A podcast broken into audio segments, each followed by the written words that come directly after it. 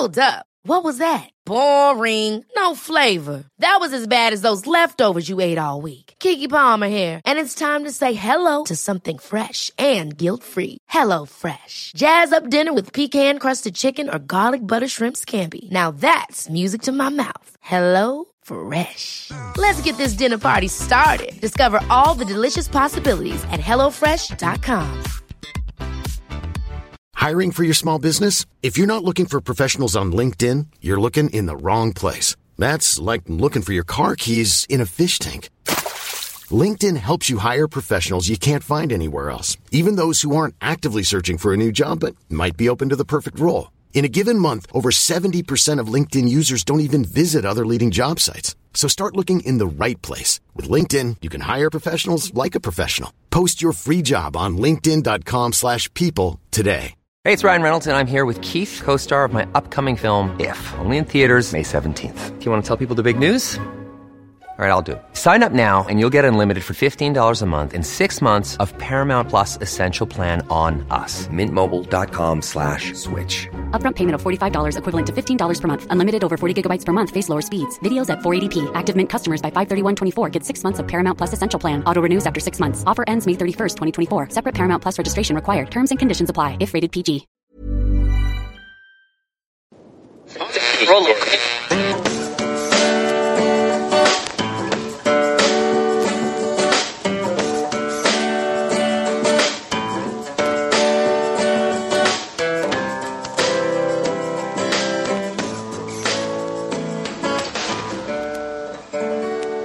Acting as moderator for tonight's broadcast.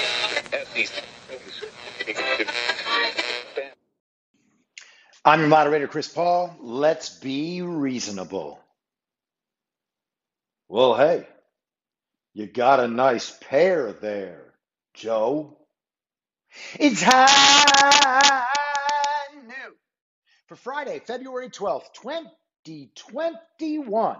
Follow the podcast on the Telegram Messenger app at t.me slash I'm your moderator, or join the discussion thread at t.me slash be reasonable discussion. Also, I'm occasionally on Gab at I'm your moderator. So, today is the 23rd full day of Barack Obama's third term as served by the half dead, demented, degenerate, ventriloquist dummy, fake proxy president, Joe Biden, who's overwhelmingly compromised by the Chinese Communist Party and more than happy to say whatever they want about COVID or their concentration camps or his son's business dealings. But that's not all. Joe Biden is also the patriarch of one of the country's most corrupt and worst families and the father of a truly despicable human. And apparently, his nose is falling off. So, congratulations, America. You did it. A little news today, and then we go right into the impeachment. We're just going to slip and slide right on in there. So, it's another bad day for another terrible communist dictator. And by that, I mean a governor, not Joe Biden this time. Because Joe Biden is really just a, uh, a cardboard cutout. He's like the seemingly legitimate front for a dictatorship that is certainly not run by him. But Andrew Cuomo is responsible for his own dictatorship. And Cuomo's having a very bad week, just like Gavin. Cuomo's not up for recall yet, but there are calls for him to be brought up on federal charges which is fantastic because he deserves them. And I've been saying this for a good nine months now. But let's go to the New York Post and see what they say. Headline Cuomo aide Melissa DeRosa admits they hid nursing home data so feds wouldn't find out. Governor Andrew Cuomo's top aide privately apologized to Democratic lawmakers for withholding the state's nursing home death toll from COVID 19, telling them, quote, we froze out of fear that the true numbers would be, quote, used against us by federal prosecutors, the Post has learned. Well, that's interesting. Why wasn't she apologizing in public? Why wasn't she apologizing to the families of the people who died from Andrew Cuomo's obviously terrible policy? And let's not forget, Cuomo did it because he has a very, very close financial relationship with the long term care homes in New York State. Am I making that up? Of course not. Why haven't you heard it before? Well, you weren't listening to this podcast last May, I guess. The stunning admission of a cover up was made by Secretary to the Governor Melissa DeRosa during a video conference call with state Democratic leaders in which she said the Cuomo administration had rebuffed a legislative request for the tally in August because right around the same time, and this part is a quote, right around the same time, then President Donald Trump turns this into a giant political football, end quote, according to an audio recording of the two hour plus meeting. Quote, he starts tweeting that we killed everyone in nursing homes, DeRosa said. He starts going after New Jersey Governor Phil Murphy, starts going after California Governor Gavin Newsom, starts going after Michigan Governor Gretchen Whitmer. End quote. In addition to attacking Cuomo's fellow Democratic governors, DeRosa said Trump, quote, directs the Department of Justice to do an investigation into us, end quote. And basically, we froze, she told lawmakers on the call. Because then we were in a position where we weren't sure if what we were going to give the Justice Department or what we give to you guys, what we start saying, was going to be used against us while we weren't sure if there was going to be an investigation. DeRosa added, quote, that played a very large role into this. Now let's pause from the article for a second and take in what this person is saying. She is saying in a private phone call, conference call, video call, with people on her team, New York State Democrats, that they withheld the information that they had in August because they were worried that it would be used against them as a political football. First off, we are supposed to understand that it was necessary for them to withhold that information because otherwise Trump would have scored political points on it. Well, if you're worried about political points being scored by the opposition based on something you actually did correctly described, perhaps you shouldn't do that thing. And perhaps you shouldn't be in office because your incompetence and your dishonesty actually did cost lives. That's kind of important to remember here. And then let's focus on the dates. I talked about this in August that they actually pushed their handing over of those numbers to November 5th. And I remember this date because I was focused on this. Because this has been a problem for the entire run of this COVID nonsense. It actually does matter that Andrew Cuomo intentionally withheld this information from his own government and from federal investigators until after the election was over. That is corruption at the highest level. And what's worse is that there were people that needed that information in the science community who should have had access to it. Why didn't they? Aren't we told that the data is all that matters? Then why do you get to skew the data or hide the data when it doesn't make you look good? She is admitting, admitting that they used COVID as a political football. Trump was correct. Trump was pointing out something that actually is very, very important to that issue and to public policy. And and to the residents of New York State who had to just suck it up and get gaslit every day by their government as their own relatives died because of Andrew Cuomo's policies. And this doesn't matter. All that matters to the Cuomo team is whether or not Trump would be able to score political points. So when I have said a million times that the Democrats are exploiting COVID for their own political benefit, for their own ascension to power, for their own retention of power, this is exactly what I've been talking about. And for this, I was called a conspiracy theorist. No one believed that good old Andrew Cuomo could be so neglectful of his own citizens, have such disdain for normal people that he would lie and cover up something so critical. You can't believe that. Andrew Cuomo, everybody knows he's a great guy. Look at his paper mache mountain. Look at his book that someone else wrote so that he could launder some money. Look at his fucking Emmy from these Hollywood communists whose heads are so far up their own asses that even basic understandings of good and evil are now totally inaccessible to them.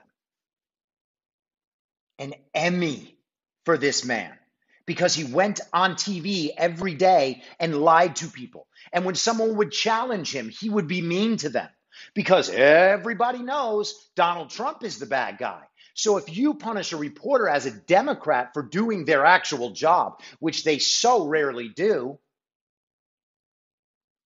that's a, a show of strength and a show of commitment to the science and the data and the cause.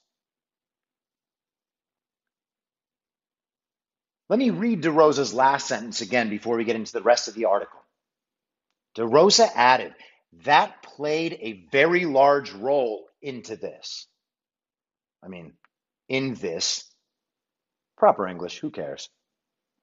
After dropping the bombshell, DeRosa asked for, quote, a little bit of appreciation of the context, end quote, and offered what appears to be the Cuomo administration's first apology for its handling of nursing homes amid the pandemic. But instead of a mea culpa to the grieving families of more than 13,000 dead seniors, or the critics who say the health department spread COVID 19 in the care facilities, with a March 25th state health department directive that nursing homes admit infected patients, DeRosa tried to make amends with the fellow Democrats for the political inconvenience it caused them. Quote, so we do apologize, she said. I do understand the position that you were put in. I know that it is not fair. It was not our intention to put you in that political position with the Republicans. Again, this person is more concerned with making sure that the Democrats in New York don't get hurt by the Republicans in New York for what they willfully covered up. She is actively trying to excuse their behavior while apologizing to the people who may have been hurt by it politically. Wrong apology, lady. Assembly Health Committee Chairman Richard Gottfried immediately rejected DeRosa's expression of remorse, according to the recording. I don't have enough time today to explain all the reasons why I don't give that any credit at all, said Gottfried, one of the lawmakers who demanded the death toll data in August.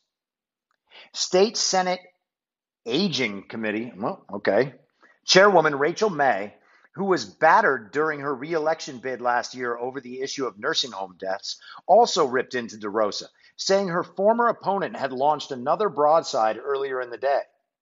Quote, and the issue for me, the biggest issue of all, is feeling like I needed to defend, or at least not attack, an administration that was appearing to be covering something up, she said.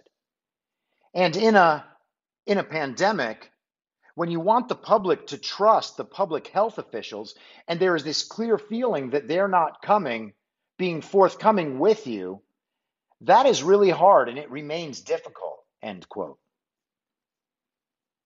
Another New York politician, primarily concerned about her reputation and how she was going to communicate with the public.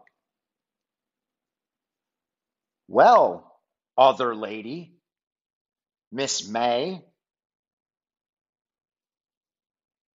you also do not have the right priorities. Your voters shouldn't trust you. That's the thing, because you give them no reason to trust you. You failed at getting the information they needed that you should have had access to, and you didn't stand up to your governor because your governor is an asshole. You want to talk about political punishment?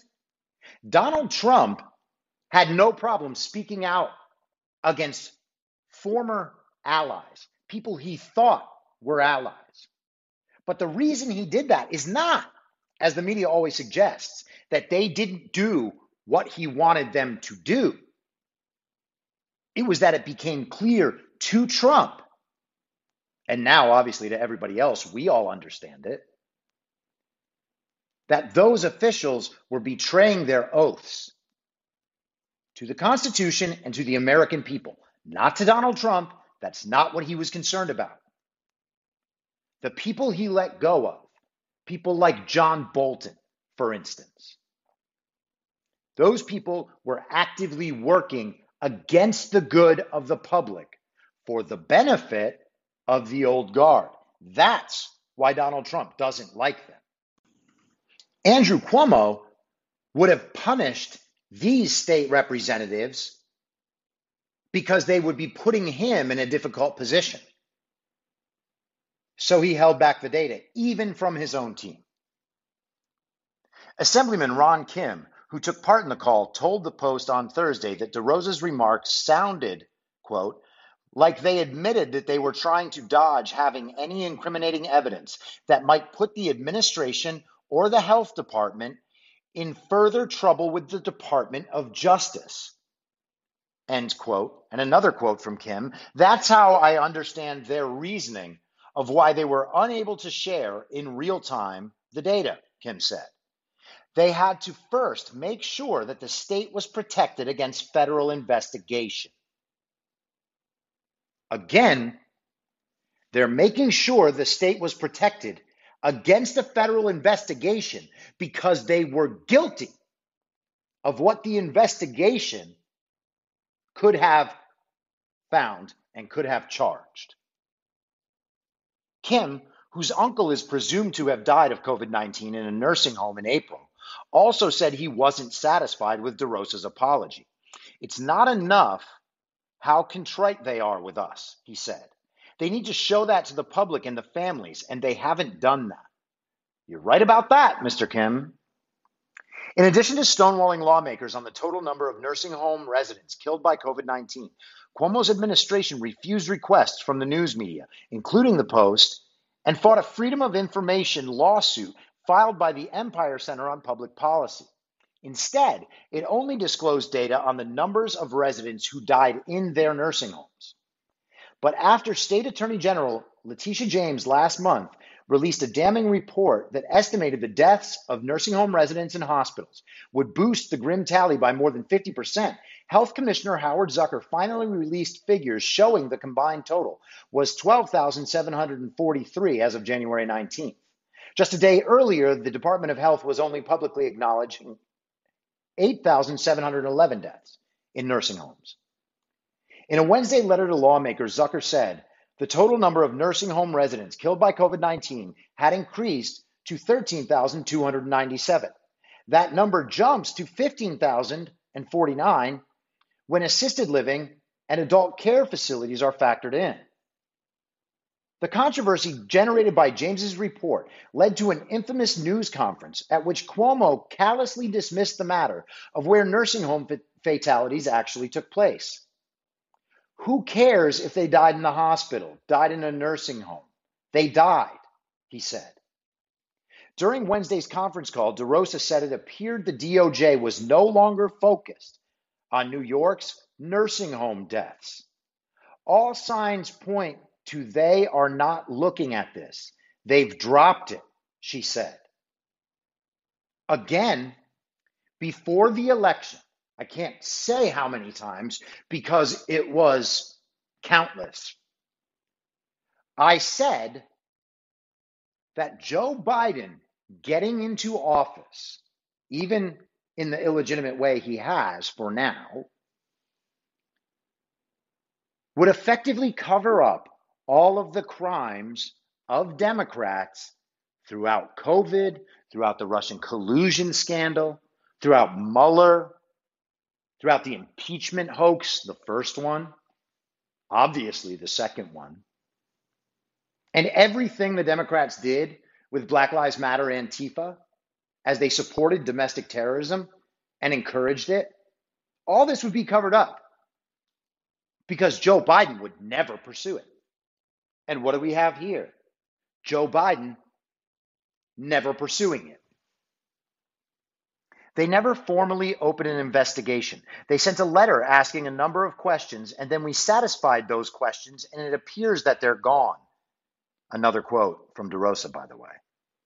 In a prepared statement, Cuomo spokesman Rich Azzopardi said, Rich has a party. Dude, that's a fantastic name. Rich as a party. Rich as a party. Rich as a party. God damn, this is awesome. What a great name. He said, quote, we explained that the Trump administration was in the midst of a politically motivated effort to blame Democratic states for COVID deaths and that we were cooperating with the federal document productions, and that was the priority. And now that it is over, we can address the state legislature. That said, we were working simultaneously to complete the audit of information they were asking for, he said.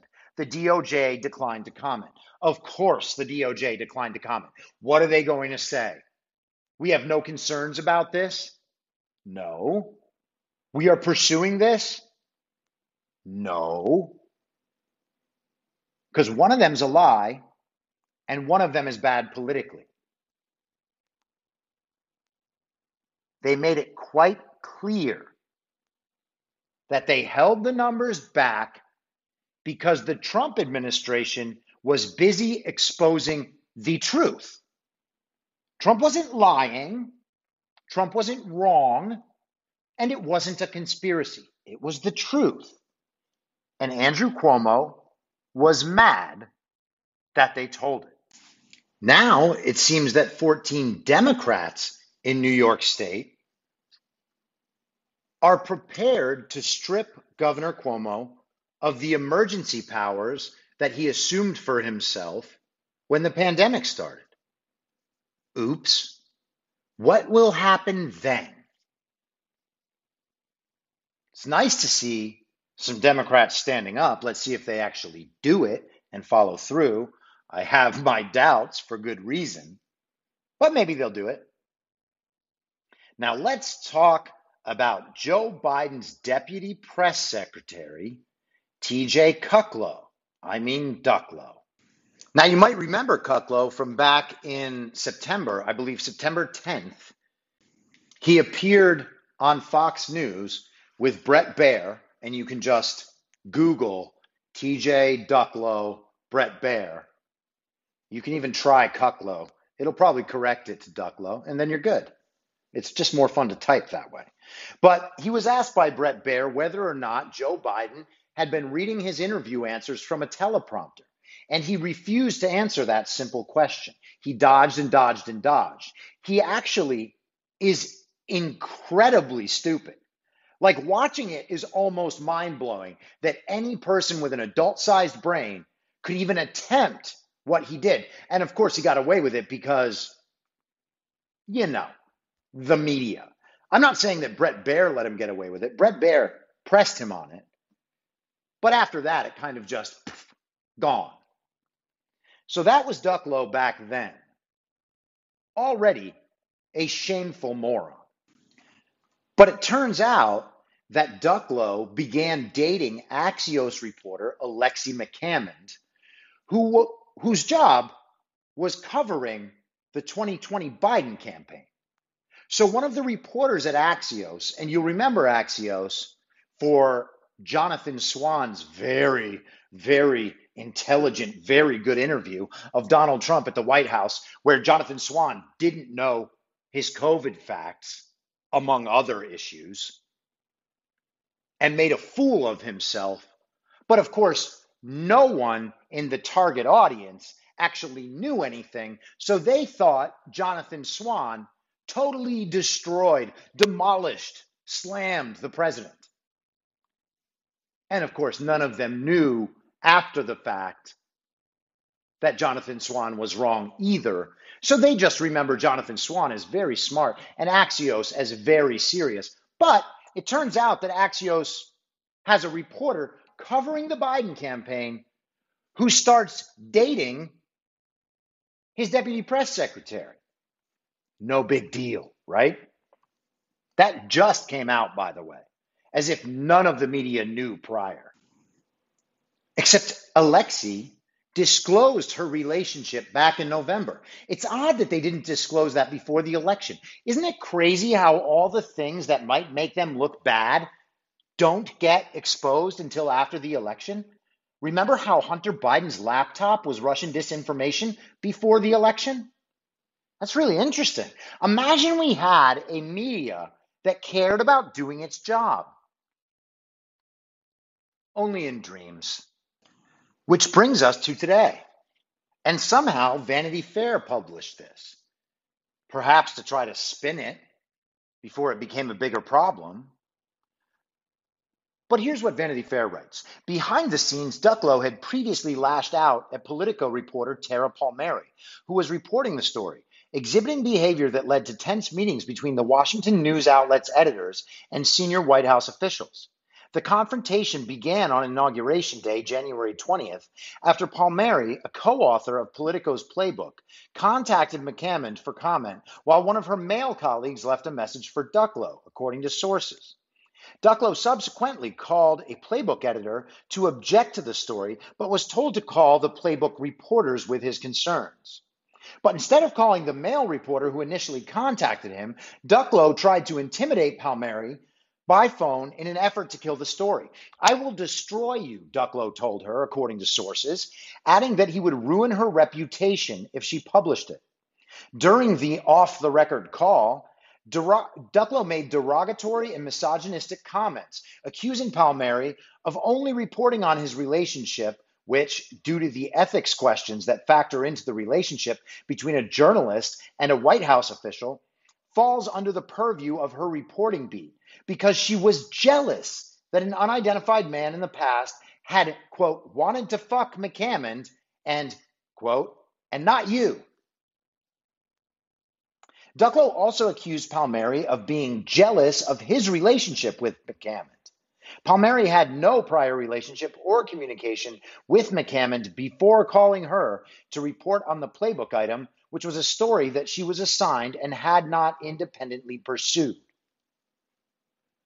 Well, that sounds like some cancel worthy material. So get on it, me too. Get on it. Time's out. Where are you? Time's up. Time's out. Either way. Where are the progressive, liberal, woke, communist feminists? Where are they? I'm sure there's a few on Twitter. But let's focus on Joe Biden for a moment. Because Joe Biden on January 20th said, I'm not joking when I say this. If you ever work with me and I hear that you treat another colleague with disrespect, talk down to someone, I will fire you on the spot. No ifs, ands, or buts. So you would expect that if something like that were to occur a mere three weeks later, Joe Biden would surely stick to his guns and do exactly that. He would fire you. Did he do it? No. Kuklow gets one week suspension without pay. And then he gets to go right back to work as if nothing happened. Will people pursue him for the rest of his life until he is fired? Will they call him a misogynist? Will they say that he's part of a rape culture, even though there's no indication he's ever raped anyone? And why not? Well, because he's on Joe Biden's team. And then they'll argue that his suspension was totally appropriate as a response. That he doesn't need to be fired for this or that reason. That he he maybe got a little bit offended because he was just trying to protect his relationship with this lovely reporter that everyone likes and apparently so many people want to fuck. Right? Isn't that exactly what we're going to see? Joe Biden should have just given him after school detention. That would have been appropriate too. Or he could have wrapped his knuckles with a ruler. Hey, commies, you can't be morally self righteous all the time if you don't have any principles. Now, you might be asking yourself, has anyone circled back on this? Well, Jen Circle Back on Twitter wrote TJ Ducklo has apologized to the reporter with whom he had a heated conversation about his personal life. He's the first to acknowledge this is not the standard of behavior set out by the president. In addition to his initial apology, he has sent the reporter a personal note expressing his profound regret. With the approval of the White House chief of staff, he has been placed on a one week suspension without pay. In addition, when he returns, he will no longer be assigned to work with any reporters from Politico. Oh, gosh. It's almost like he was exiled. It's almost like he was sent to bed without dessert. Go to your room, TJ Ducklo. You're a bad, bad boy. This is basically the level of explanation that we were given by Melissa DeRosa, Andrew Cuomo's aide. The Biden team is not upset that TJ Ducklo is a raging piece of shit. They're upset he got caught. If TJ Ducklo felt intense, profound regret about his actions, why did it take him three weeks to apologize? Why did it take him getting caught and exposed to apologize? When did it become unfair to ask these questions? Oh, I remember it became unfair as soon as Donald Trump entered political life. Because as soon as that happened, everybody knows that the only thing that matters is getting Trump out of office and making sure that his supporters can never, ever, ever express their voices ever again. That's all that matters. So all the standards change, all the rules change. The former rules don't matter because now we have a priority. It would be a compliment to call this moral relativism. But the truth is, it's totally amoral.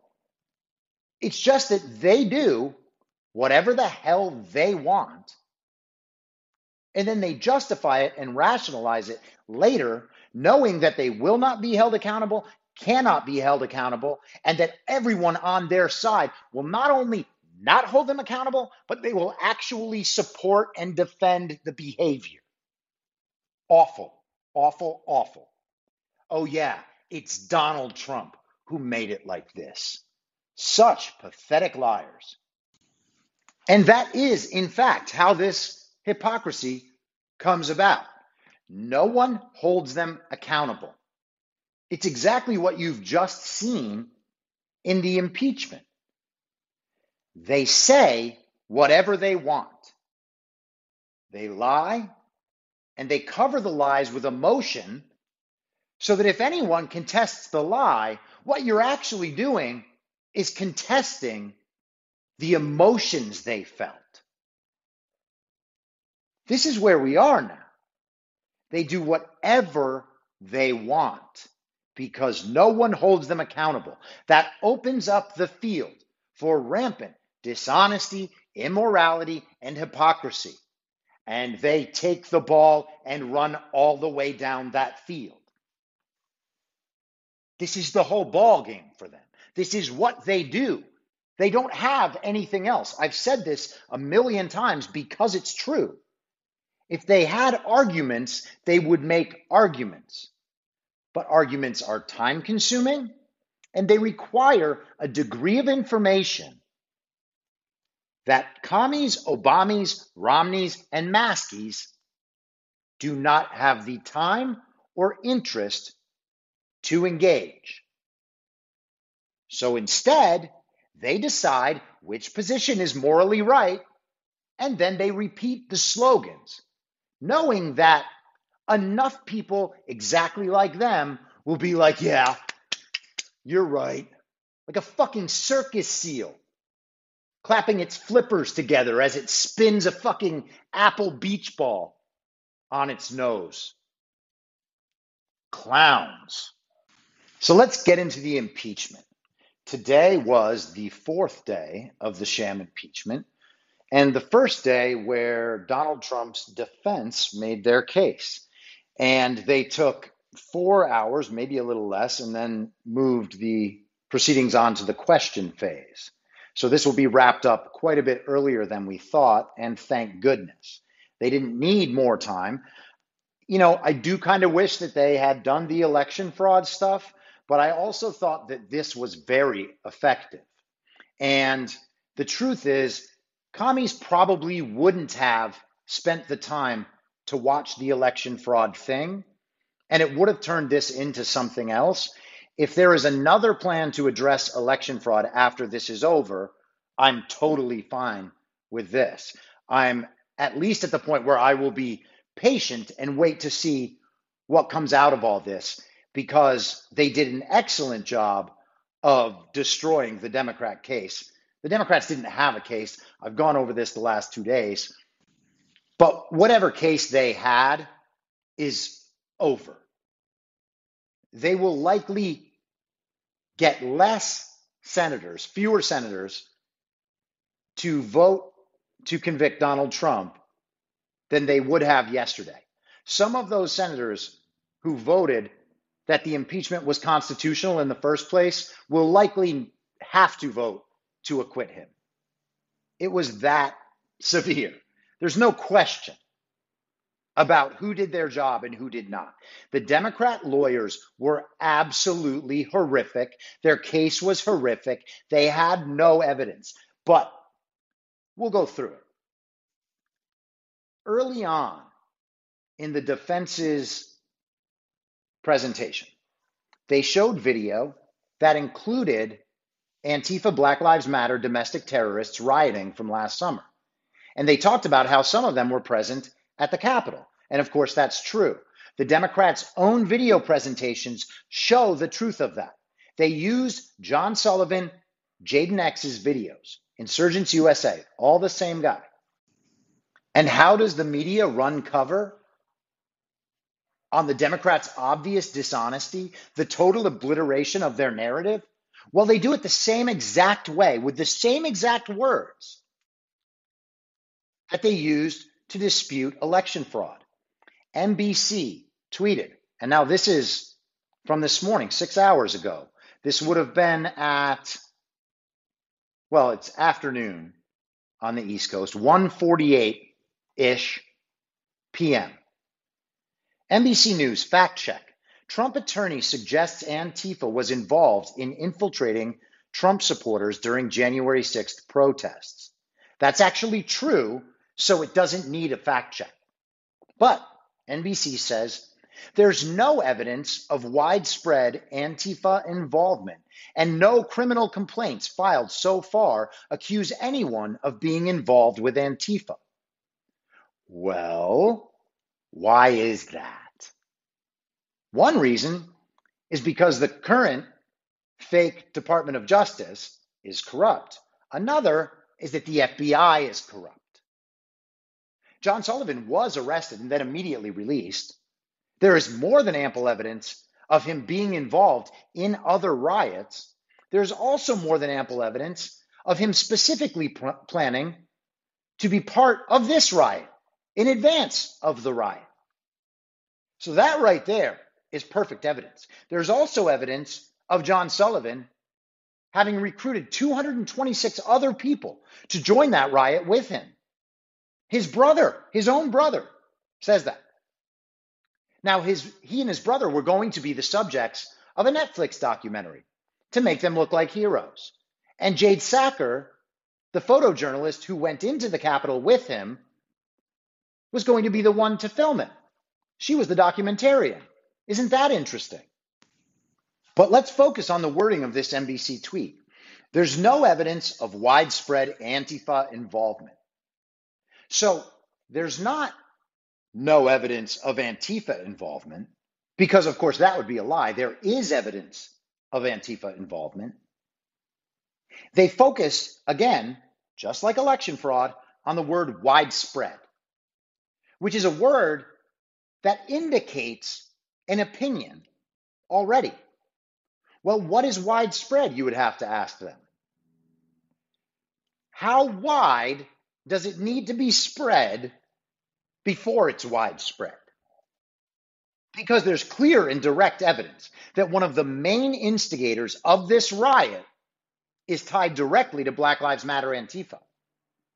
And of course, the other thing they could be doing here is trying to differentiate Black Lives Matter and Antifa so that they could specifically focus on, well, maybe there's no tie directly to Antifa. It's just Black Lives Matter. Don't want to answer that question, though, do you? Because then that opens up a whole new can of worms. No evidence of widespread Antifa involvement. They are lying and they are misusing language. Instead of being direct and honest, they are carefully wording this phrase so that they can claim ignorance or claim a lack of evidence knowing full well what happened. And this is intended to drive the narrative. This gives them cover. Now, one of the most interesting moments of the early part of today was when Donald Trump's defense attorneys got up and showed the tweets that Eric Swalwell showed the other day and talked about where these tweets came from. Now, these are the ones talking about how this woman, Jen, Jennifer Lawrence, not the actress, that would have been amazing if Jennifer Lawrence, the actress that everybody loves, had said something, but not quite. So she was talking about how they were going to bring the cavalry, cavalry, not cavalry. And, you know, I don't know what to make of that. I think she may have been intending to write cavalry, but she certainly didn't write cavalry. She wrote cavalry. So, unless they're planning to know what she intended, then they're using bad evidence in the first place. Of course, they still doctored the tweets after that. And Trump's defense attorneys pointed out that the impeachment managers, rather than compiling evidence or actually making their case with documentation of evidence and firsthand evidence and witness testimony, they instead spent their time doing photo shoots so that the media could pump up the reputations of the House impeachment managers, which was necessary because they're all pathetic morons. And they're really, really, really bad attorneys. Them even being in Congress is proof of the privilege that now exists in this country for the corrupt, and for the commies. They can do whatever they want. So their actual competence doesn't matter at all. They get into these positions because they get their law degree and then they get a job and they serve their masters and they get promoted and they serve their masters some more and they participate in whatever corruption they need to to continue advancing. And people like this, again, are amoral. They may be sociopaths because they always have a way of rationalizing or justifying their poor behavior. Their corruption doesn't actually matter because their corruption is carried out in the advancement of their cause. So they all agree that whatever it takes is totally fine because you have to remember that they are solving racism and solving poverty and solving climate. They're not actually solving any of those things. And very few of them can even have an intelligent conversation about those issues. But they're automatically good, so they can use those things to justify really whatever they want. But these tweets were interesting because in one of the photo shoots, Jamie Raskin was sitting at his desk at night with a big screen in front of him, and he was going over the evidence very, very sincere, very serious. And he was looking at the tweets on the screen that Swalwell eventually used. And on the screen, it had the date February 3rd, 2020. Now, that's clearly not when those tweets were from.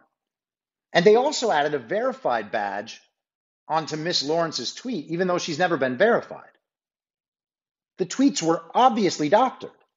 And remember, these are the same people who encourage social media to take down posts or fact check posts, even if they're memes, because they've been altered in some way. But the Democrats, for the Democrats, it's just fine to use these in an impeachment trial, even though they're not real. Or at least not real in the way they show them. I'm not disputing the fact that she actually did tweet that and that Donald Trump retweeted it. That's fine. By the way, I just said February 3rd, 2020. I meant January 3rd, 2020, a couple of days before the very, very, very violent insurrection. And so the impeachment managers said that it wasn't that they were trying to mislead anyone, of course. They just had to recreate the Trump tweets because Trump's Twitter was deleted. Well, that's a lie. Either they had the screenshots of the tweets or they didn't. And if they didn't have them, they shouldn't have sh- tried to show tweets. If they had the quote of the tweets, they should have just used the quotes and said Donald Trump retweeted this. But they didn't do that. Jennifer Lawrence's picture was also different. In the one they showed, she was holding a firearm. And in the one on her profile, there was no firearm. Interesting how that works, isn't it? So the first couple hours of the Trump team defense was consumed mostly by showing video clips of all the senators and Democrat congressmen and women and their statements in the past about how you had to fight, how you had to fight in the streets. Over and over again, they said that. Fight in the streets. What did they mean there? That sounds like they want their supporters to fight in the streets. And of course, that's what their supporters did all last summer while they cheered them on. There's no denying that that happened. They did do that. They even, and I loved this, showed the insane writer of racist revisionist history, Nicole Hannah-Jones at the New York Times, talking about how property damage actually did not constitute violence. Again, pure communist mythology. It doesn't matter when they do it.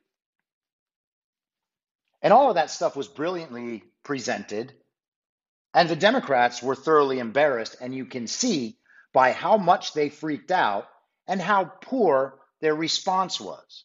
Eventually, they took a break. The senators all left the room. It was supposed to be a 15 minute break that turned into 45, as they've been doing. I imagine that Senator Leahy and Senator Schumer and probably Senator McConnell thought it would be a good idea if they waited a little bit longer so that any of the communists watching the display, because many of them had never seen Trump's actual speech in context, many of them had never seen Trump's Charlottesville speech in context, many of them had never seen the violence and the looting and the burning that Black Lives Matter Antifa domestic terrorists did last summer.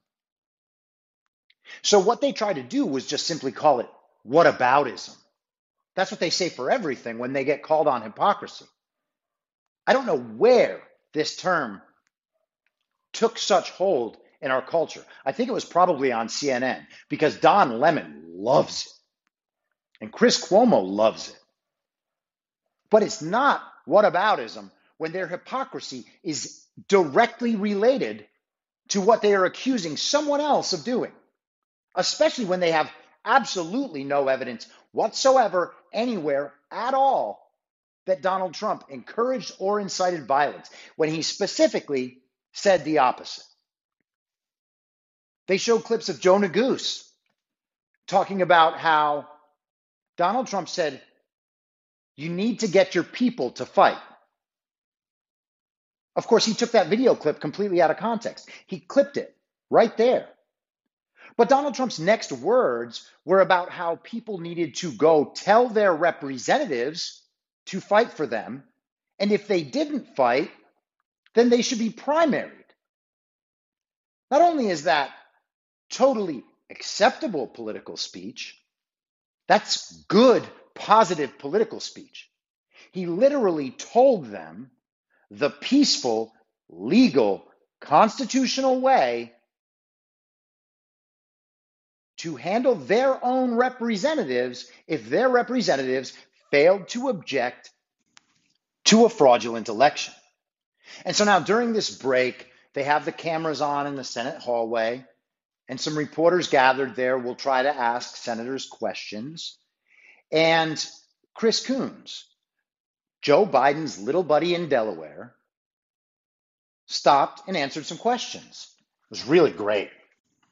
And rather than making any statements on his own behalf or statements of opinion, Chris Coons asked them a question. How could the president not know that they were attacking the Capitol after he told them to?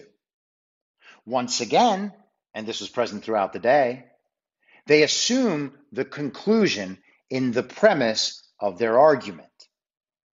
They know for a fact, because everybody's seen the same video, that Donald Trump didn't do the thing they're accusing him of, but they still use it anyway. Donald Trump didn't know. How could he not know of this attack when he told them to do it? He got mad that Trump's defense showed videos, clips of the members of the Senate and the Congress saying that they should go out and fight, that they wanted to punch Trump in the face, stuff like that. You know, very peaceful, mostly peaceful talk. And Coons got mad that these videos were showed with, quote, no context and no explanation. That was literally the Democrats' entire case. And so that Coons couldn't be accused of misleading the reporters, he then said, Well, we weren't saying those things to a mob on the day of vote certification. Apparently, it's different if you say it to a mob. But then again, the people that Donald Trump said that to weren't in any way a mob. They were people watching a speech. And before the end of Donald Trump's speech, the riot at the Capitol had already started. So, whatever mob Donald Trump was saying that to, it wasn't the mob that was already in the Capitol. Because I'm thinking they probably didn't have their YouTube live going while they were fighting with Capitol police officers or being allowed inside by Capitol police officers you know, what really happened. The Democrats' entire case rests on the idea that they believe everyone else is as stupid as they are. They believe that they can say anything they want and everybody's just going to believe them. Sometimes I actually try to consider whether or not they can actually believe the things they're saying. And maybe they can. Maybe they are so ignorant and so blind to everything that doesn't fit their narrative that they just kick it right out. That's possible, I guess. But otherwise, how in the world do you just depend on such flimsy nonsense actually substituting for a substantive case? They believe everyone is stupid. Reporters caught up with Ron Johnson from Wisconsin as well. And Ron Johnson basically said the Democrats have no chance. They did such a bad job. Trump's lawyers absolutely destroyed their entire case. I think he said that their arguments were eviscerated. And apologies if I'm misremembering, but it was something to that effect. It's pretty obvious to any reasonable person in that room or anyone who's not completely corrupt that the Democrats failed to make any case, much less a convincing one. There is no chance in the world that they're going to get 17 Republicans to sacrifice their future in politics and vote to convict Donald Trump. That's not going to happen. It was probably never going to happen, but now they don't even have to worry about optics or any of it. They can easily defend themselves on what Trump's defense gave them today. Mitt Romney declined to comment. He just snuck on past. He just glided his way through. Good old mittens. But one Democrat who did comment is communist moron Mazie Hirono, the stupidest person in public life outside of Eric Swalwell and maybe a few others. But she's a real dumb. And she went again and again to the big lie. I talked about that at the end of yesterday's episode and don't want to rehash. But the big lie idea is absolutely ridiculous. It doesn't matter how many times they say it. Not only is the claim of widespread election fraud not a lie, it's not in any way the big lie as defined by literal Nazis who came up with that term.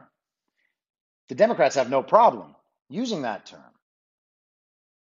She said that the president said nothing to stop the riots. Now, that's literally false.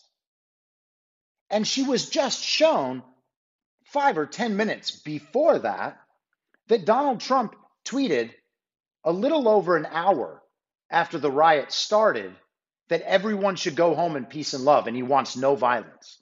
He did do that. And then he put out the video. And people responded to that and left. Again, if a million people want to occupy the Capitol building after they're already inside and after the defenses have been broken down, they can do it. And they didn't do it. They went home. She said the focus is on what he did, not what everyone else did. It's so childish. She stuck to the original argument that the, that the Democrats had made that he was inciting violence. So it actually doesn't matter if the Democrats had incited violence before. This was about whether or not Donald Trump had incited violence for January 6th. And of course, he hadn't. It's clear by looking at the speech which is the purpose of the charge of incitement in the first place, a charge they never should have brought up and they never should have voted to impeach upon because it was always bullshit. And you can thank Friar Cuck for that because he wrote it. She said, it's like an alternate universe. Well, yeah, dum dum, but it's you who's in the wrong universe. Again, if they actually believe the narrative that they've been repeating in the media as they just bring out talking points over and over and over again, they all say the same thing. It's about Donald Trump never being able to run again. Because something like this could happen again if Donald Trump runs. And we don't care. We don't think Donald Trump would win, just like he didn't. He totally didn't win this last election. We care because if he loses, then he might make a riot again. Insane. They don't believe that. And no one else should either. We have to be confident enough in our ability to parse words and meaning and intent to understand that this is a lie and that these people are liars. And so Mazie Hirono, she starts saying, Well, you know, I want to know this and that. And she says, I hope someone asks these questions. She said that right before the Senate was about to re enter the chamber for the specific purpose of asking questions. If Mazie Hirono had questions, she could have asked them, but she didn't. She took a pass on that opportunity. Mazie Hirono is not a serious person. So the question section begins, and Trump's lawyers, a couple of them, Castor and van der Veen, they're the ones who take this part of the charade. They're the ones who are taking the questions. They have a few papers here and there in front of them, maybe like a legal pad. On the other side, the Democrats had four or five of their impeachment managers, binders upon binders upon notebooks upon papers, all down their desk. And each and every one of them took the papers to the podium when they would answer the questions. And they read their answers off these papers.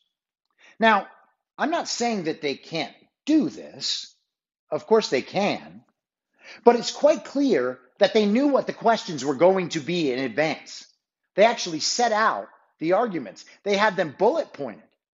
If you watch Stacey Plaskett, for instance, or Friar Cuck, you can really watch any of them.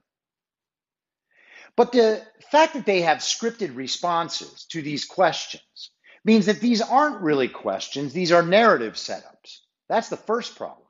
The second problem is when you have the script in front of you, you're not thinking on the fly, you're not reasoning, you're not actually engaging the question at all. You're reading.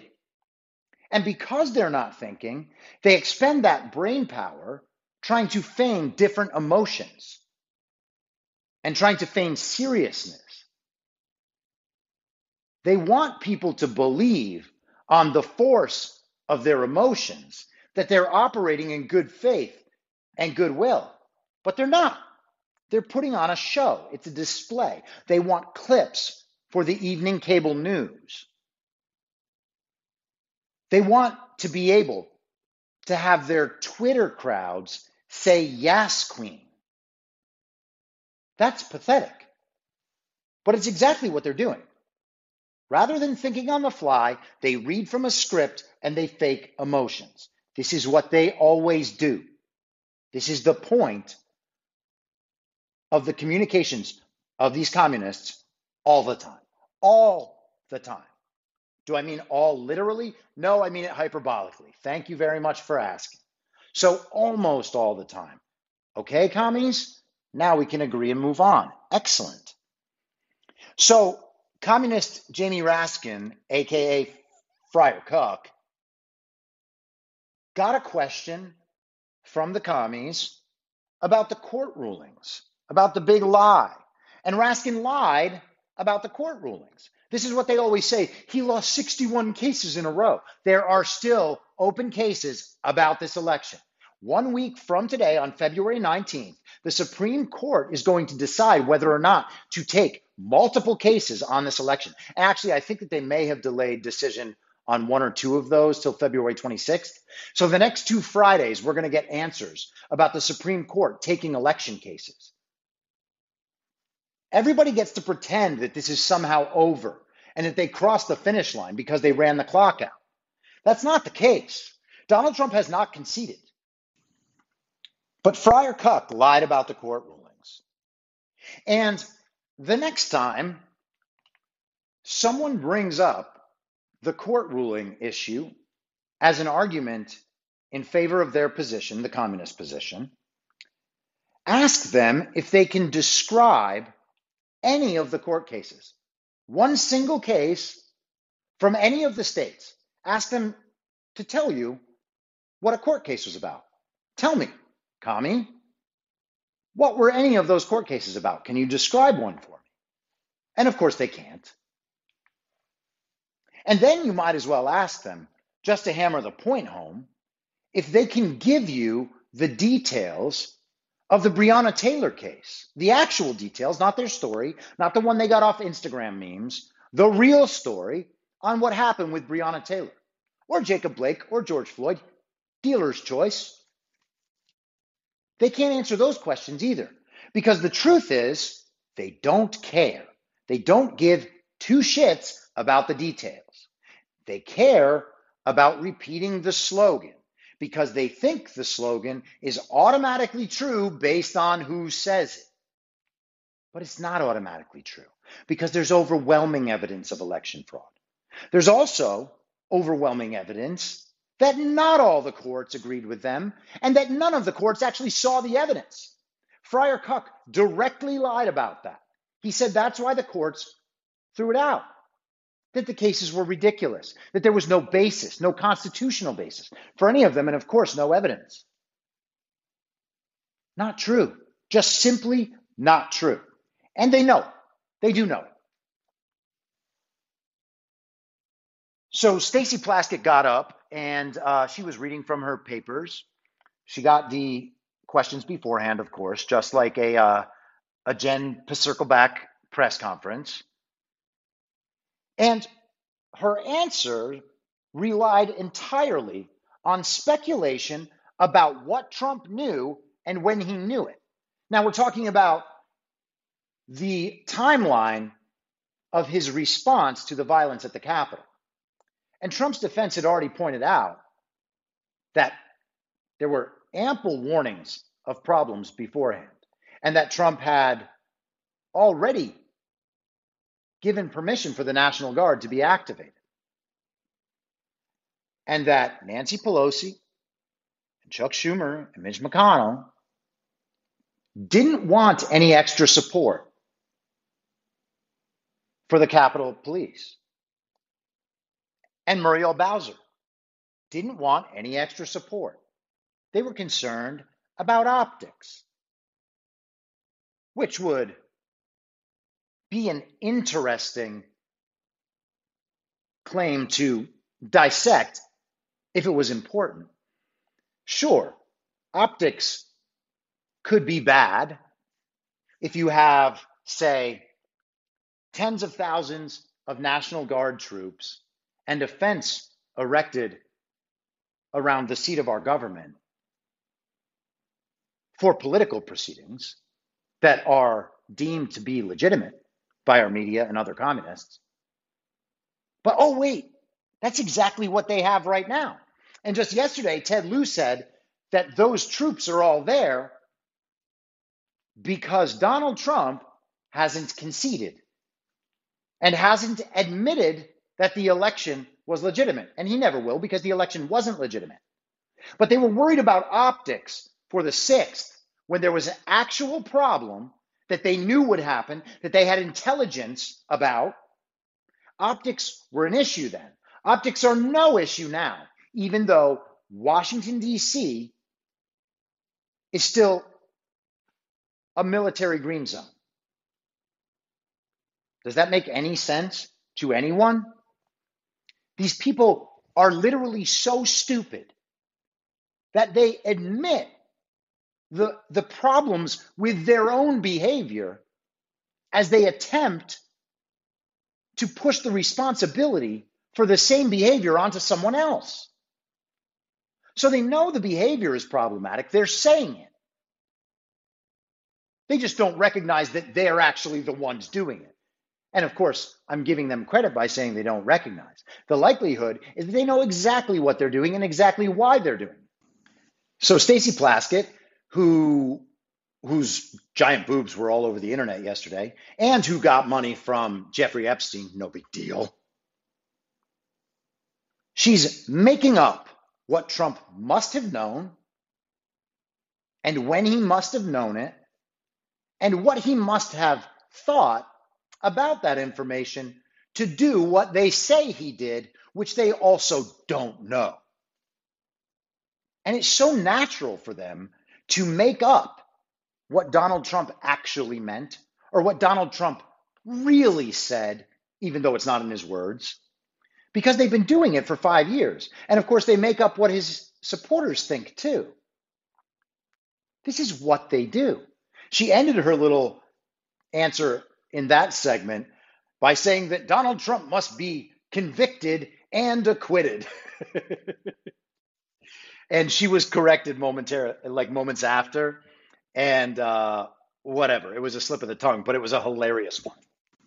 And Plaskett got a few turns in a row, and that was one of the more embarrassing parts of the day for the communists.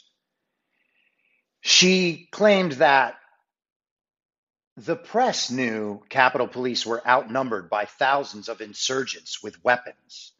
I mean, it was on TV. And we all know that Donald Trump is a huge fan of cable television and just always watching television. So he must have known. And she said that he failed to do anything about the riots. He never said that it must stop, but he did do that. And they had already shown it in his tweets and with the video. He did say to stop. One thing he never said was that it should have started. Of course, that doesn't matter. They're literally claiming he did the opposite of what he did in both scenarios. He, in actuality, he did not say for them to start, but they claim he did. In actuality, he did say for them to stop, and they claim he didn't. And she quoted Friar Cuck from the day before, saying that he had asked, Why didn't the president do anything for two hours?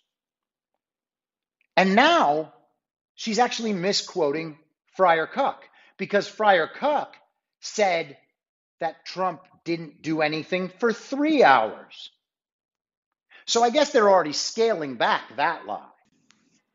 And of course, Mittens had to try to get his narrative in there, his anti Trump narrative in there.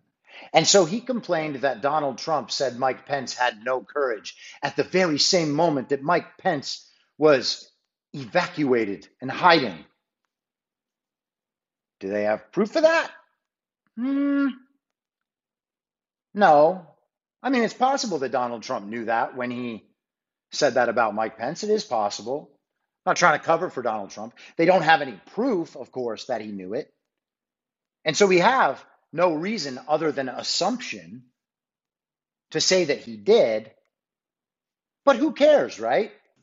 Mike Pence actually did have every opportunity to exercise some courage, and he failed to do so. That's on Mike Pence. So then, failed presidential candidate Amy Klobuchar, who now does whatever she's told, comes up and basically asks the question or she sends her question in.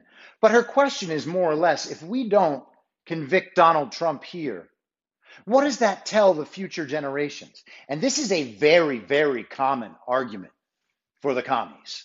They love this one. They're always basically saying if you don't do what I want you to do, what's going to happen in the future? Well, I'll answer the question for you, Amy.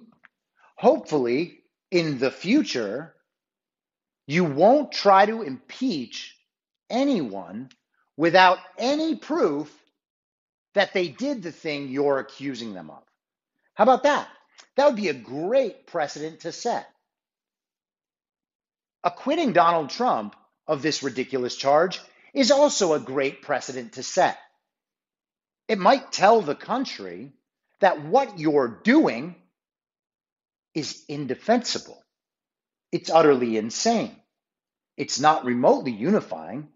It's not justified in any way. It's purely a political game because you thought you were going to get a big show and get lots of plaudits from everyone, just seals clapping as they bounce their pretty ball. But it didn't happen. What message will we be sending? We'll be sending the message that the rule of law actually matters, that having evidence matters, that due process matters, that honesty matters, that morality matters. That's the message we'll be sending, Amy.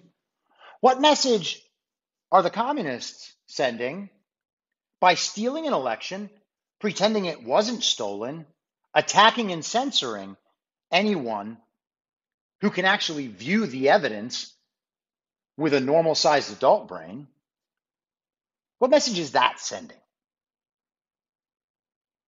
So Plaskett gets back up, and you knew it had to be coming at some point. But she whipped out the race card. You thought I was going to say her giant boobs, but no, the race card. She played the race card. She said that it was not lost on her that in the videos that Trump's defense showed, there were women and women of color saying the word fight, and that that was out of bounds or somehow racist to show communist WOC saying fight. Because why? Because they're presenting the angry black woman trope? Really? Is that what you're going for? And just when you thought the communists couldn't get any lower, Stacey Plaskett plays the race card. Desperation, panic. That's what that is. It's pathetic. We're above that. That is what divides the country. What is the alternative? That if you are a person of color, by any definition, then you're allowed to do whatever the hell you want. You can say whatever you want, and your own words can never be used against you.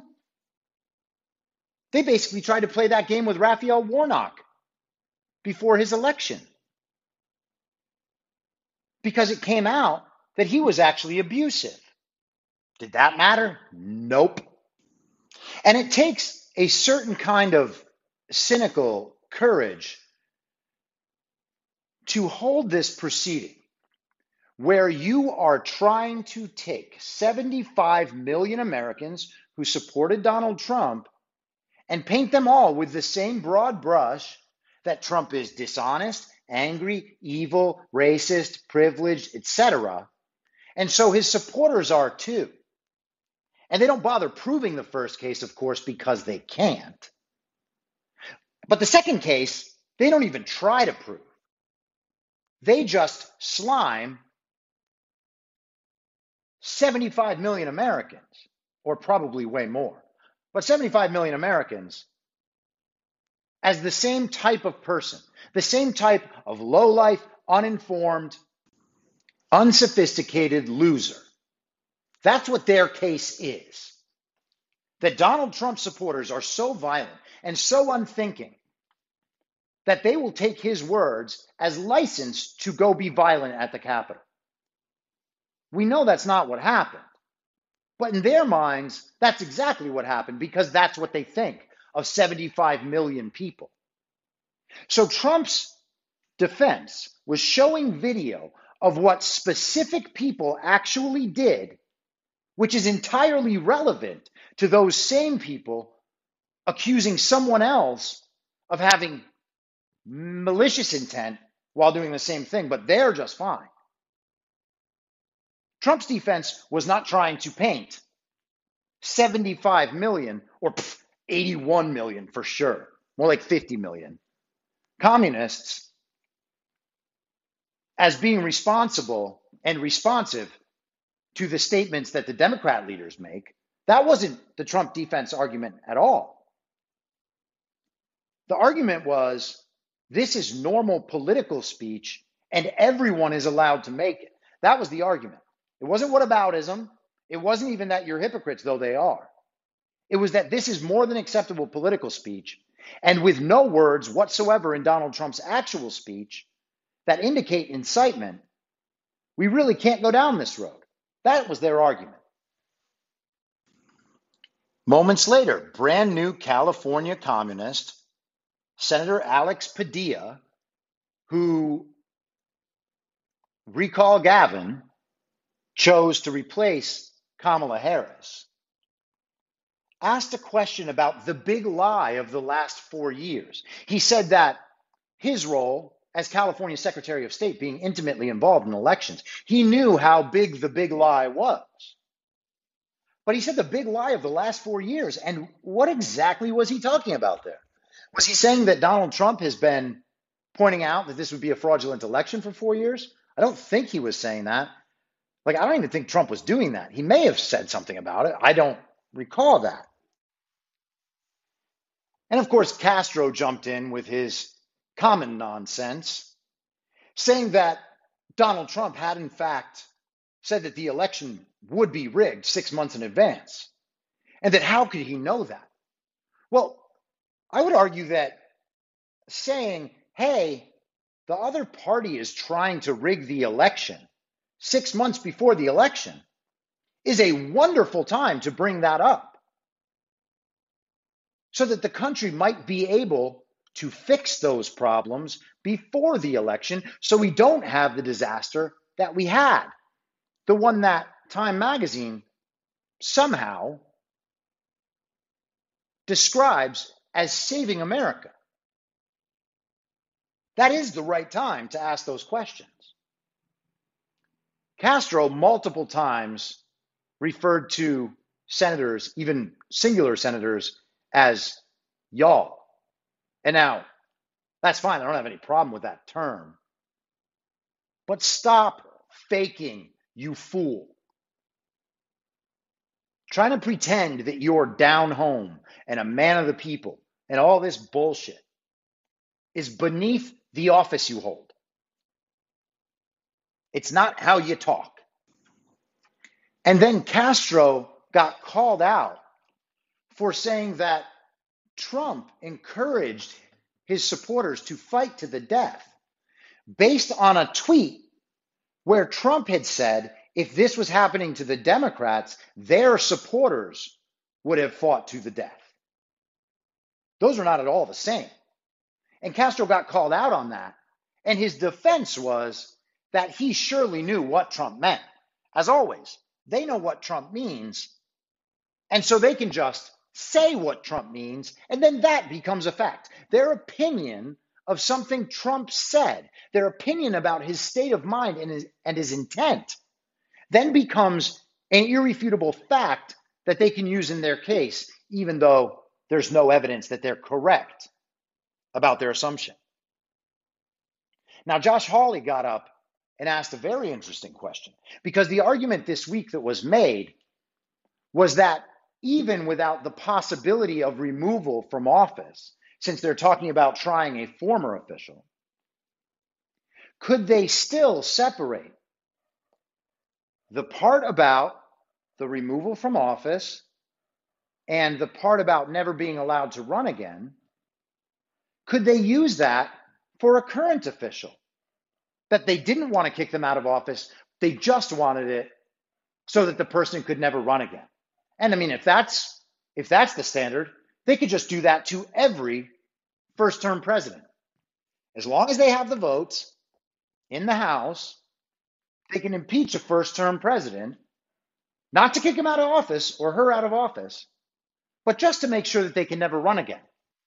Does that make sense to anyone? Well, it made sense to Friar Cuck. And when Friar Cuck got to respond about how he and many other Democrats had historically, for decades, challenged electors on January 6th his defense was that those objections didn't happen after a very violent insurrection. Once again, assuming the conclusion of his argument, and then imagining that while the point of the question was about the legitimacy of challenging electors, he thought the principle at play here was that after the insurrection, then it was appropriate. Then it was appro- inappropriate, sorry, to challenge the electors. You can't do it if there's a riot. At that point, all bets are off. Every senator just has to approve of the electors, regardless of the amount of election fraud, regardless of any prior complaints. Everybody just has to accept it because now, now there's been a riot. And now we can't ask the questions anymore. So all you have to do is get a bunch of communist scumbags to riot like they do anytime the Democrats call on them. And at that point, your argument is over. You're not allowed to raise any issues, even though the future of the country depends on it. This is the sort of logic they use. And let's not forget, these Antifa terrorists, Antifa Black Lives Matter terrorists, they arrived there on buses. They arrived there together.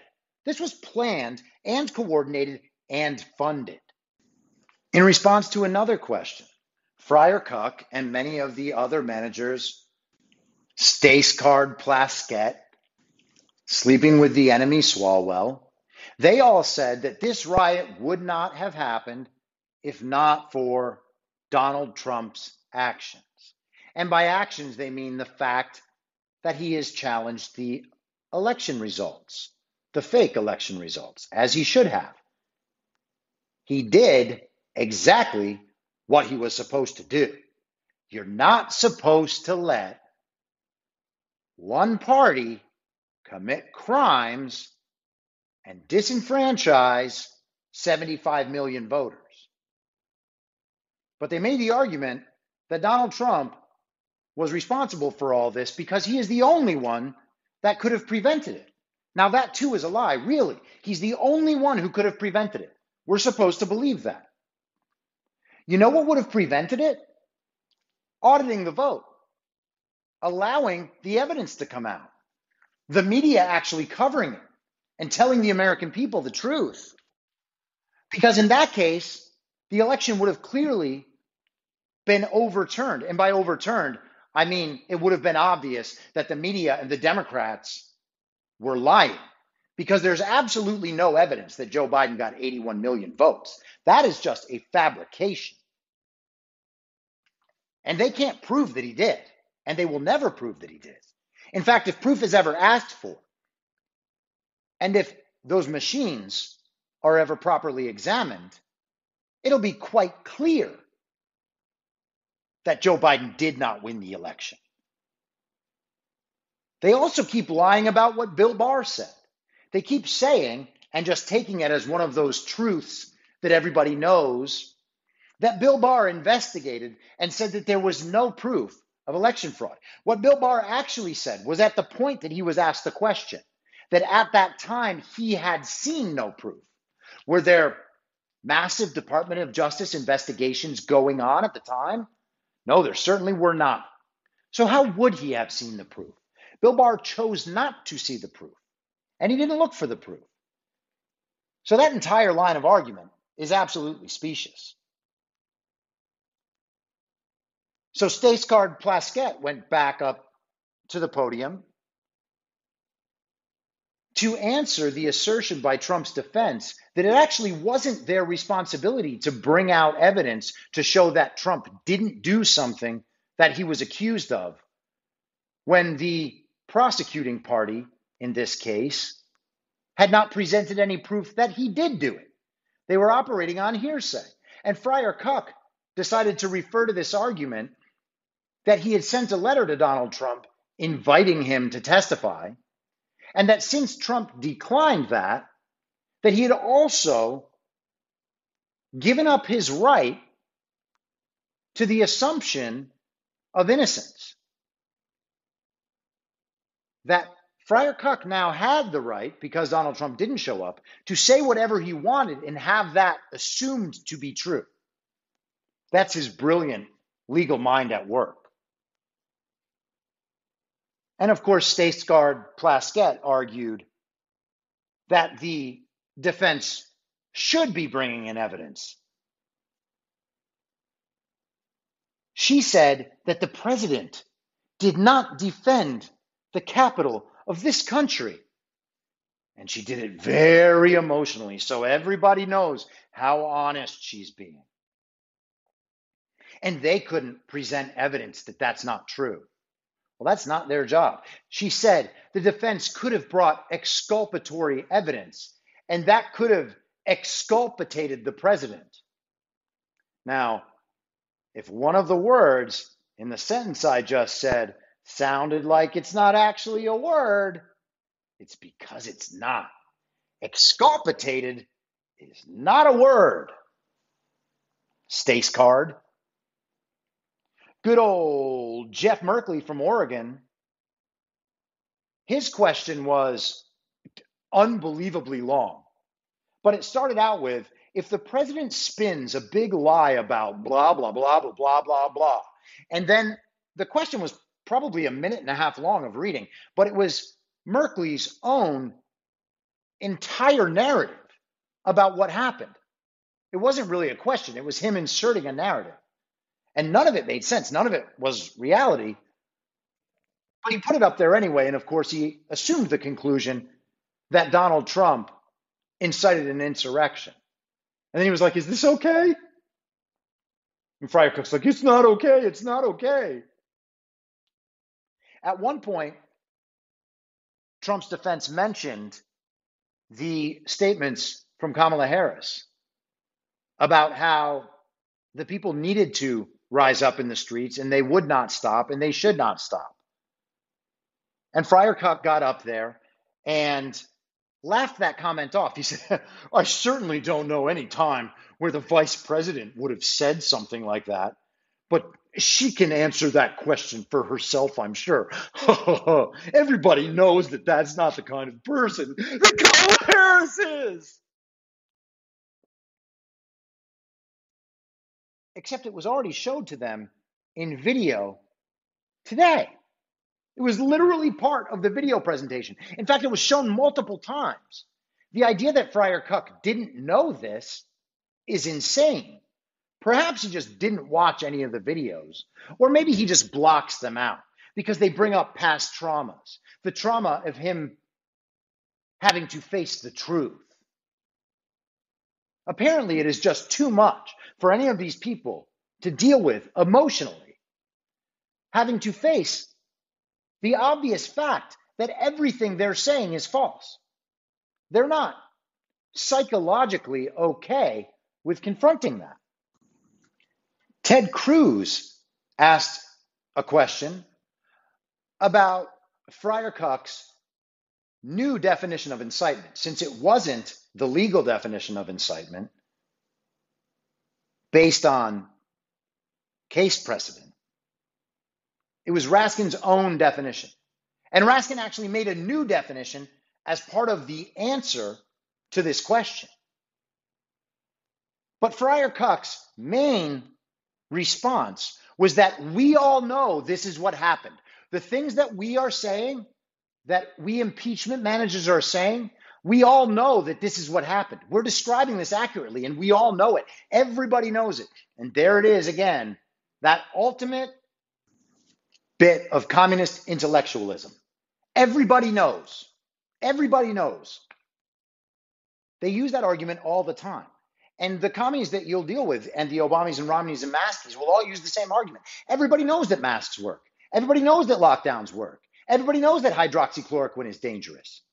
Everybody knows that George Floyd was a great man. Look at how he painted his face on the walls. Look at how everybody came out to solve racism just for this guy.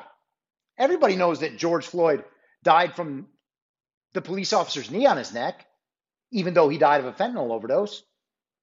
Everybody knows that the police wrongly entered Breonna Taylor's apartment. Everybody knows that the police shot first. Everybody knows that Breonna Taylor was in bed. Everybody knows that COVID is very deadly. Everybody knows that this vaccine is very good. Everybody knows that the first people who should be given the vaccine are black people and peasants because the vaccine is so very good. And because they, you know, they get the shit end of the stick all the time. So we might as well give them the front end of the needle. Everybody knows. And in the final bit of Friar Cuck's case, he argued the that can't be right argument because he doesn't like what the law and the facts actually say, and they're not leading anyone to the conclusion that he wants.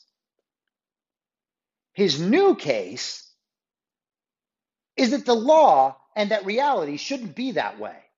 That can't be right. That can't be right. Trying to make this moral plea that we're going to allow something morally wrong to happen if we don't do what I say. And we can't do that because that can't be right. They already assume that their point of view is correct. They already assume that their, that their morality is good and principled because it's them doing it. But they have no morality, they have no principles. And this entire impeachment was an embarrassing sham. Now, as the impeachment ended, the Senate in full voted to award the Congressional Gold Medal to Eugene Goodman, who is the cop that we've seen in videos that went viral or semi viral, who's running up the stairs and not actually stopping any of the rioters from going further into the Capitol building. And it's claimed that what he was doing was actually making himself the bait to lead them away from the Congress people and the senators that they wanted to quote unquote kill, because that's totally what was happening. And they wouldn't have killed him, they would have just done whatever he said. He was the bait, and so they followed him, but they didn't kill him, even though they were on a killing spree. Why? Why? Why wouldn't they have killed him if he was the bait? They weren't violent to him at all. Strange, isn't it? Now, I've talked about this before, and it's possible I'm wrong. The video looks very convincing to me that he was just allowing people further and further into the building. But maybe he was the bait, maybe he led them off, and maybe he saved some congresspeople and senators from a run in with those rioters or those intruders or those insurrectionists or whatever they are. It's possible. It's possible I'm wrong. It's possible the way that I've talked about this is wrong, but I don't think so. And when you see a display like today, where Chuck Schumer and Mitch McConnell go and award this guy, they pick him out specifically out of all the security people there that day, they pick him out specifically to honor him. It is interesting the narrative that they're creating about what happened and about what we see on video. And there will be no point in my life where I ever trust Chuck Schumer or Mitch McConnell or anyone aligned with them. So I don't trust their narrative either. And I hope I'm not slighting Mr. Goodman by saying that. If I am, if that is proven, if I become convinced of that, I'm happy to apologize. But for now, I don't trust it.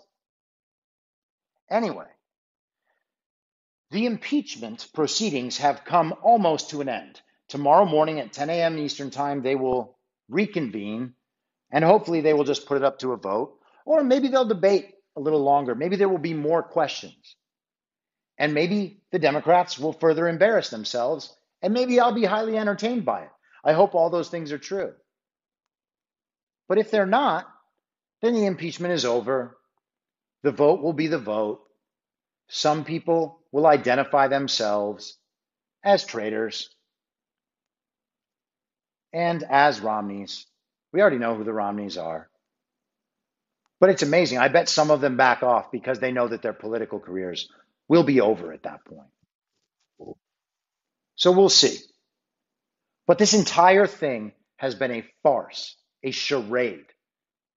And thank goodness that Trump's defense attorneys treated it as such. They were embarrassed to have to be there in the first place. And they expressed that. And they were right to express that because it is embarrassing. It's a disgrace what the Democratic Party does to this country over and over and over again. The sheer immorality, the sheer dishonesty of it all. It's pathetic. It's pathetic. It's beneath this society. And the people who are continuing to support this and to support Joe Biden and to support the Democrat old guard agenda should honestly wake the fuck up. You're embarrassing yourself. You should be ashamed. It is an embarrassing, shameful position based on no knowledge and only on prejudice and hatred for Donald Trump and for his supporters. And that's it. And that's a disgrace. I'll be back on Monday at the same reasonable time on the same reasonable podcast network. I don't have a network. Masks and lockdowns don't work, and Joe Biden will never be president. Goodbye. Whether you're a total newbie to podcasting or even if you've had a show before like me, you know how intimidating it can be to start your show. The tech side especially can be daunting. That's why I'm so grateful Anchor exists. If you haven't heard about Anchor, it's the easiest way to make a podcast. They knock down all the barriers to entry. Let me explain. First off, it's free. I don't know how or why, but I'm happy about it. The platform's great. There are creation tools that allow you to record and edit your podcast right from your phone or computer. Anchor will distribute your podcast for you so it can be heard on Spotify, Apple Podcast, and many more. I can't even begin to describe how much easier it was to get my show on all the major platforms this time than it was a few years ago. You can make money from your podcast with no minimum listenership. That's right. You build your show, you make money. It's everything you need to make a podcast in one place, and the company is committed to the success of its content creators. Go download the free Anchor app or go to anchor.fm to get started. Thanks for listening. Please follow the podcast on Instagram and Parler at I'm Your Moderator. Soon I'll be up on Rumble with a video aspect. In the meantime, if you'd like to support the show, I have a Substack, I'm your moderator.substack.com, where you can donate or you can donate at anchor.fm by searching Be Reasonable with your moderator, Chris Paul. I hope to see you soon. Back out on the range.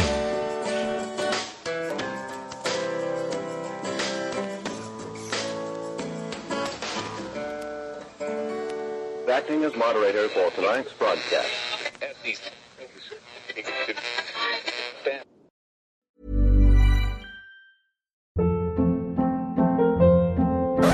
Hold up. What was that? Boring. No flavor. That was as bad as those leftovers you ate all week. Keke Palmer here, and it's time to say hello to something fresh and guilt-free. Hello Fresh. Jazz up dinner with pecan-crusted chicken or garlic butter shrimp scampi. Now that's music to my mouth. Hello Fresh. Let's get this dinner party started. Discover all the delicious possibilities at hellofresh.com.